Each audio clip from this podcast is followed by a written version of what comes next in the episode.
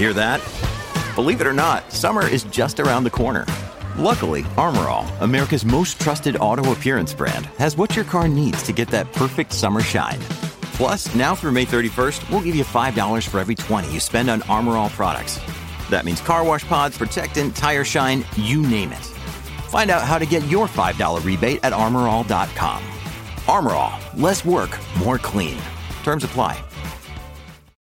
When you need mealtime inspiration, it's worth shopping Kroger, where you'll find over 30,000 mouth-watering choices that excite your inner foodie. And no matter what tasty choice you make, you'll enjoy our everyday low prices, plus extra ways to save, like digital coupons worth over $600 each week. You can also save up to $1 off per gallon at the pump with fuel points. More savings and more inspiring flavors make shopping Kroger worth it every time. Kroger, fresh for everyone. Fuel restrictions apply.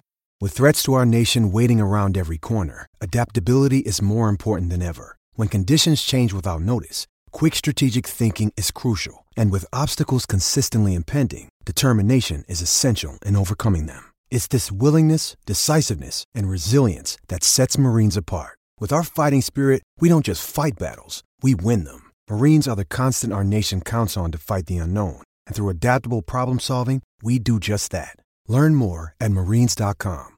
With the Lucky Land slots, you can get lucky just about anywhere. This is your captain speaking. Uh, we've got clear runway and the weather's fine, but we're just going to circle up here a while and uh, get lucky. No, no, nothing like that. It's just these cash prizes add up quick. So I suggest you sit back, keep your tray table upright, and start getting lucky. Play for free at LuckyLandSlots.com. Are you feeling lucky? No purchase necessary. Void where prohibited by law. 18 plus terms and conditions apply. See website for details. From Autosport Magazine and Autosport.com, I'm Luke Smith, and this is the Autosport Podcast. Max Verstappen may have topped qualifying for the Belgian Grand Prix at Spa on Saturday, but it will be Carlos Sainz who starts from pole position for Ferrari after a litany of penalties shook up the grid. Verstappen didn't even need a second run in Q3 to take pole, reminiscent of Sebastian Vettel at the peak of his powers with Red Bull, as he sat in the garage and still finished six tenths of a second clear of the field. The power unit penalty means he will start the race from 15th, ahead of five other drivers who copped the same back of grid sanction, including title rival Charles Leclerc, who was hit with a tyre slip up by Ferrari in Q3. Elsewhere, it was a good day for Fernando Alonso, who will start third for Alpine. There were struggles for Mercedes with its tyres, and joy for Alex Albon, who will start a brilliant sixth for Williams. Recapping all of today's action from Spa, I am joined by Autosport F1 editor Matt Kew. Now, Matt, Verstappen's performance today, although he's not starting from pole position, it was pretty ominous. The the pace was like just crazy to be six tenths per second clear all weekend long. He's looked so so strong.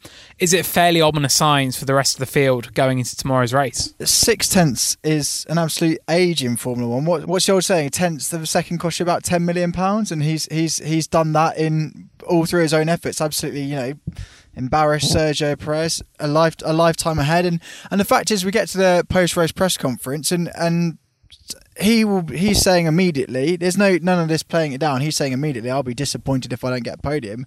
Carlos Sainz, Carlos Sainz is saying, I'm not going to bet on myself for a win because Max is coming through from behind. That's how dramatic a performance it was, and we were. Well, I was doing some Friday analysis as per, and you know, a points of season narrative has been how the Ferrari accelerates so well out the low speed corners, and and uh, and with its Canada spec rear wing, it's better through the corners, and Red Bull's doing all its might on the straight. This Red Bull this weekend is just quick everywhere. Ferrari are probably slightly dropping the ball in certain elements, but Verstappen's performance is so comprehensively better than than everyone else's. It's it's really quite ominous. So to see what he can do with a handy handy toe and and also, uh, without getting too far ahead of ourselves, we've seen he's been a cleaner racer, a more effective racer in, in traffic and in the pack uh, this season, whether it be Silverstone or wheel to wheel with Leclerc.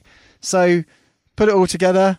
As Hungary proved, he can probably still have a spin in the middle of it and, and potentially come away with victory. So, uh, it's already a mighty, mighty performance. Possibly uh, we could be looking at one of his very best. No, high praise indeed. And you mentioned Carlos Sainz there. I mean, that's a pretty damning assessment that you're on pole position. You're like, oh, I'm not even bet on myself. Him and Sergio Perez will be sharing the front row of the grid tomorrow. How big a chance is it for both of them? Because although we've got Verstappen and Leclerc recovering through, their teammates, the, the, the number two drivers, which may not be a very kind thing to say, but it's kind of true. How much of a chance is this for them? Whilst they're quicker, I think more established, let's say, teammates uh, are both out of the picture a little bit, or actually are they still going to have to be looking over their shoulders uh, Verstappen and Leclerc come through the order? Well, it's a massive opportunity, and we'll talk about Mercedes in a bit, but this was their chance to win as well. Their their best opportunity at race win potentially in 2022 is gone. So it's those two drivers, and if they are, they have this tacit number two role. I think it's you know that's fairly common. We all we all accept that. This is the bare minimum that they need to be doing with their with their leading teammates out the picture. They need to be keeping their Ferrari and Red Bull end up uh, respectively. If they come through, you know, okay, there's uh, there are a few uh, their teammates are grid positions further back, but by the end of Eau Rouge, they might have picked up one or two positions, but it's still a couple of seconds behind. They need to you know, in clean air, nail the strategy. It's up to the team as well. So, you know, how Ferrari and Red Bull uh, square off against each other. But they, they have to bring it home. It's it's almost not necessarily who wins out of Sainz and Perez to me. It's that they stay ahead of their teammates. Otherwise, if if we get to let's say you know lap 35 and and the pit walls are on doing team orders, I, you know, I'm selfish. I look at it at my workload this weekend, driver ratings. Well, that's immediately points off, isn't it? When you have that grid advantage and, and you're not making it count. Perez is probably more at risk there. He's he's had a disrupted running, didn't get any sort of long run uh, data sorted in, in free practice, wasn't happy with the balance again today. And and that comes as Verstappen is so, so clearly in a groove. Leclerc and Sainz are actually quite evenly matched. And that's been something we've probably been able to say for the last few races now. Signs Sainz got a lot closer. So I think I'm looking more to Sainz to be impressive. Not not even necessarily to win against Perez, because that Red Bull is so fast, particularly doing its work in the second sector. But he's for me is the one who has to stay ahead of Leclerc because the long run times and, and what they've done so far on the weekend suggests he's faster. So if if they're close on track, it's either because Ferrari really imposed team orders and, and Leclerc's been astonishing, or it's because Sainz has made a made a mistake or dropped the ball. Coming on to Leclerc now, it was a bit of a scrappy day for him. We saw that spin in FP3 where he, uh, yeah, touched the wall, didn't have any damage on his car. It was quite a, a premature move for the red flag, so that meant it did uh, suspend the session briefly, but he managed to get that car back going. And then come qualifying, we always knew he was going to start at the back of the grid after the FIA clarified the loophole that was, uh, yeah, discussed and maybe said that oh he might get away actually starting ahead of Verstappen even if he qualifies behind. That's not the case. He did have a back grid penalty, uh, so we knew what was going to happen. But then Q3 it still didn't go to plan. Ferrari accidentally fitted a set of fresh tyres for his first run in qualifying. The plan was to put him on a scrub set for the first run, then fit the fresh set for the, the second run. Uh, Leclerc quickly asked on the radio, "What are these tyres?" And they said, "Sorry, we've made a mistake." It meant Leclerc didn't get that second run in Q3. In the end, he ended up fourth. Obviously, drops back to 16th 16th on the grid because of the penalty. I asked Charles afterwards, said, "What happened? Like, it's another mistake. Like, is there any frustration?" He said, "Nope, it's all good." But I mean, how much of a sign is this? The little things that Ferrari just seems to be getting wrong on such a routine basis, even if it's picking the right set of tyres to put Leclerc on, be it hards versus mediums in Hungary, or the right set of softs in qualifying today. Well, when Leclerc came over team radio and discussed it, and Ferrari said, "Yeah, it's a mistake from us," our reaction in the media centre universally was was to was to laugh, and that's not because necessarily found it funny, but it was probably with an eye roll as well because it's yet another mistake and, and it's public, even if it's not cost them. And you know, Leclerc has his crash in FP3, so he goes into qualifying. Uh, you know, not 100% sure, I think, not knowing precisely where the limit is. or And it might be great, one of those things where you find a limit and you take yourself 1% back from that, and he's brilliant the rest of the weekend. But he goes into qualifying slightly blind. Is it a thing at the back of his mind that he's now going into the race knowing that Ferrari is still potentially ballsing up its strategy? We have to be really careful with what we say, but it certainly looked to me when Leclerc uh, crossed the line, I think he was fourth fastest initially, having done that run on a fresh set of tyres. It looked to me like Mattia Binotto on the pit wall sort of intimated putting a gun up to his head, sort of thing. And this, uh, you know, I don't want to. I'm not going to absolutely stand by that, but it, it, looked like that. Certainly, sort of some sort of look of derision or like, come on, guys, and okay. You introduced Leclerc as a potential, uh, as Verstappen's title rival. Mathematically, absolutely, he, he, he is the nearest, you know, absolutely. But little things like that. When when Red Bull being so operationally sound, those little things all add up. Whether it's psychological or or even just like you know we we try and be as fair, as neutral, as unbiased as whatever. But it, for everyone else, or for us included, it builds up the narrative again that, that Ferrari are, are, making mistakes and it's sloppy. And whether it's our reaction in the media centre, the the commentary stream I was listening to, it then became a talking point for the next few minutes about what they're getting wrong. It's all it's all these little things cumulatively where okay, Leclerc had his major whoopsie in Paul Ricard, and there have been other things here and there, but you have to say that the car and the driver are ready to win a championship before the team has been, and this is just the latest case in point. Uh, when you know we're writing our end of season review and whatever, this will be a footnote, but it is nevertheless a note. Picking up on team bosses, you mentioned Mattia Binotto there. Another team boss who maybe wasn't overly happy with today was Toto Wolff, who said it was unacceptable, called it the worst qualifying display he's seen in uh, 10 years or so at Mercedes. And although Lewis Hamilton and George Russell will line up fourth and fifth tomorrow, they did actually qualify seventh and eighth. Obviously, all the penalties do bump them up a bit.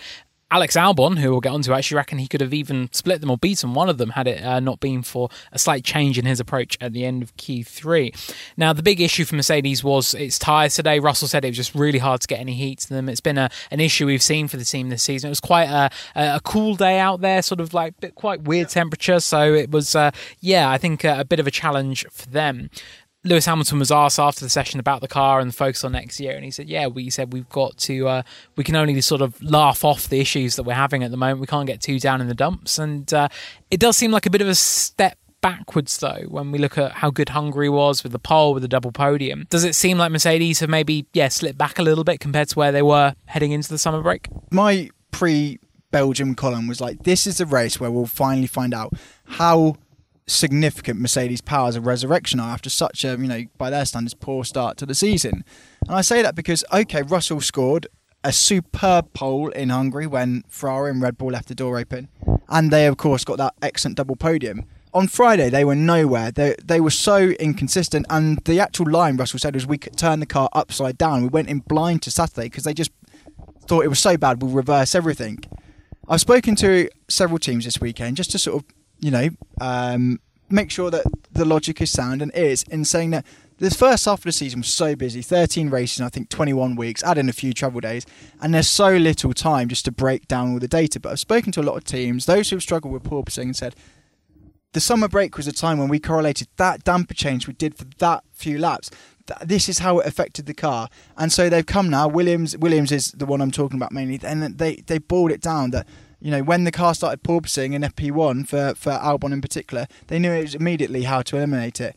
Mercedes have had that same opportunity to work out, okay, the car's been inconsistent, but how do we unlock it? So you have that coming into this weekend. They should have had a better understanding.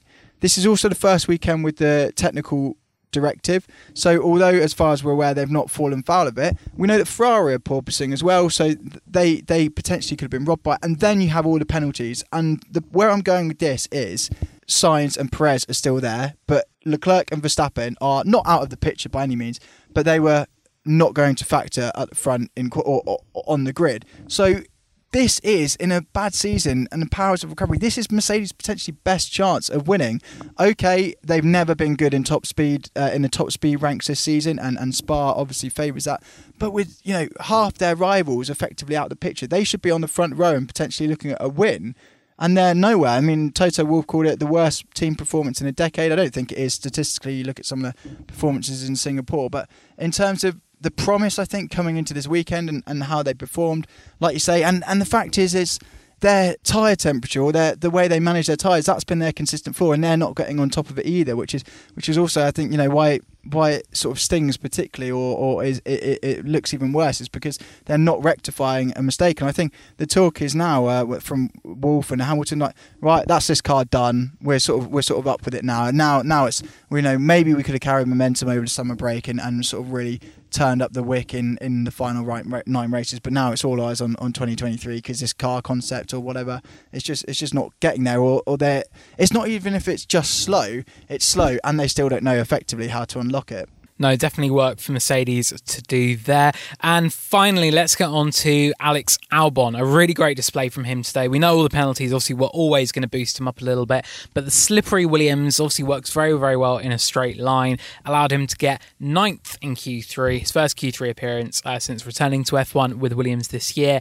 And that means he'll start tomorrow's race from sixth on the grid, which is a really fantastic result for him and for Williams. He was very happy when we spoke to him in the media pen after the session. Said, yep, he's happy to get elbows out and see where things go. And it's going to be a bit of a challenge, obviously, to cling on four points. But the Williams, I think, is very well set up for the high speed nature of Spa, so it should hopefully work to their advantage and yeah, give him a good shot at staying in the top 10.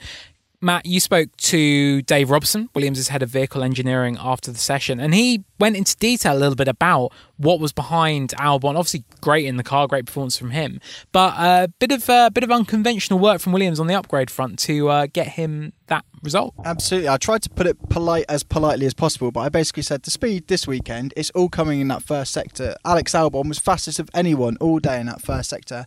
I basically tried to say, is that a deliberate setup, or is it that's just reflective of the car not having any downforce, so it cuts a nice clean hole in the air? And they said it's sort of somewhere between the two. So what we know about the Williams is, yeah, it doesn't produce that much downforce, and they've the way the way um, Dave Robson put it was quite crude. He said it's a cheap upgrade. We've just cut off a bit of the rear wing, and that's why we're more slippery. The top speed is good, and they're really efficient through that first sector. But there was also a bit of micro analysis as well. And Albon actually, after some setup changes they weren't too happy with in FP3. In in Q, in qualifying, he was so good at getting on the power out of the source and then carrying that speed all the way through. The other thing is, you know, we are at Spa and it could change. I'm looking at Sky now, and even though the light's fading, you can tell it's quite cloudy and dark, and there might be rain up there. But the weather has been fairly stable, the problem with the FW44, one of its several problems this is, has been its sensitivity to wind. That's what uh, I think Latifi was on for Q2 in Hungary, and the wind sort of just picked him up at the final corner and span him. And, and Albon had a mistake there too, and it's particularly sensitive. So without that, they've had a really consistent nice car to drive. And it's not all about what they're doing on the straights because, yes, that dominates the first part of the lap, but then the rest of it's medium speed and they're still picking up pace there and staying roundabout. You know, uh, I, have to consider, obviously, with driver ratings, that Albon's ideal time was seventh and he only got ninth. So how much do you count that against him? I'm, I'm being a bit flippant there. Um, and actually, actually, uh, Q3 I think was his slowest uh, qualifying lap because he ended Q1 in sixth, uh, sixth, and was tenth in Q2. And then basically for Q3 they were like, with grid penalties, we know we're not coming out of this any lower than uh, sixth, which is what he got. So uh, flat out, it was a bit ragged, few few mistakes, clipping the gravel in a couple of places. Um, but they knew he wouldn't qualify any further up, and it's also why their strategy was a bit offbeat. They Williams thought that the track evolution obviously it was still playing a part, but it it sort of plateaued. So they sent him out early in uh, clean air. So that meant no tow to maximise speed, but they knew they were already quick on the Kemmel Straight. But they were also like Mercedes. They've had a really big problem with getting their tyres in the window. So they thought, nope, we're going to have the track all to ourselves, no traffic, no dirt yet, and we're going to manage these to perfection. And it's what they did. It's a really really impressive lap. You know, the best of his uh, best of Albon's return to F1 uh, and he's, uh, I was looking, doing some number crunching, better than whatever he managed at Toro Rosso. And the only, uh, his, his top grid spots was uh, four lots of fourth places at Red Bull. So to do that in a Williams, and yes, I know Russell got second here last year, but that's a really, really impressive result. And they are expecting to go backwards tomorrow. But I, you know, maybe a slight prediction. I reckon he can gain a place come Les Combes because if he's quick out of the source, if he races well into if the first corner, if he's good on the power out there with that low drag with him and a bit of a what's he in sixth place, so what's quadruple plus one that that that much of a toe maybe maybe he can pick up a place uh, in the braking zone into into Les but it was uh, a great performance. And uh, this comes as well sort of you know he's he's coming into this second part of the season with uh, effectively having really cut his ties to Red Bull and uh, and signed a contract extension at Williams, an announcement that was sped up because Williams wanted to take him off the driver market and amongst all the sort of uh, Alonso and Vettel fun. So Yes, lots of driver market fun. More of that today as well. Our, our, colleague Adam Cooper reported that Alpine are looking at signing Pierre Gasly for next year. Obviously, he has a contract with AlphaTauri, but as we know in Formula One, contracts are often only worth the uh, piece of paper they are written on. Could lead to IndyCar star Colton Herta maybe coming in at AlphaTauri.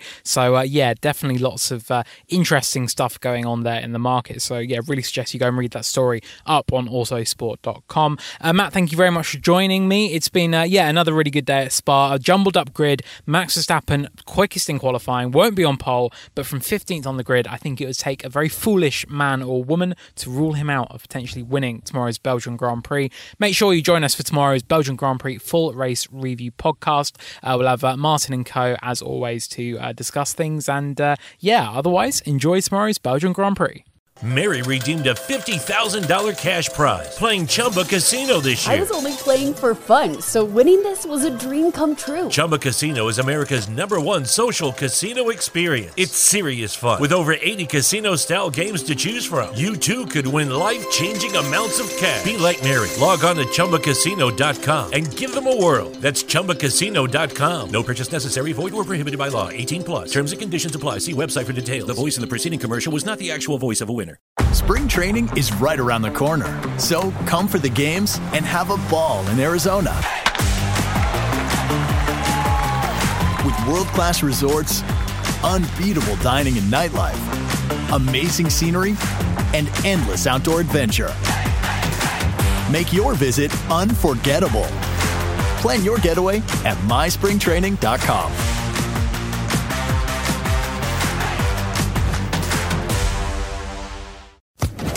Social Podcast Network.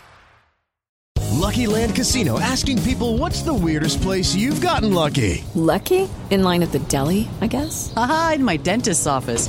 More than once, actually. Do I have to say? Yes, you do. In the car before my kids' PTA meeting. Really? Yes. Excuse me, what's the weirdest place you've gotten lucky? I never win and tell. Well, there you have it. You can get lucky anywhere playing at LuckyLandSlots.com. Play for free right now. Are you feeling lucky? No purchase necessary. Void where prohibited by law. 18 plus. Terms and conditions apply. See website for details.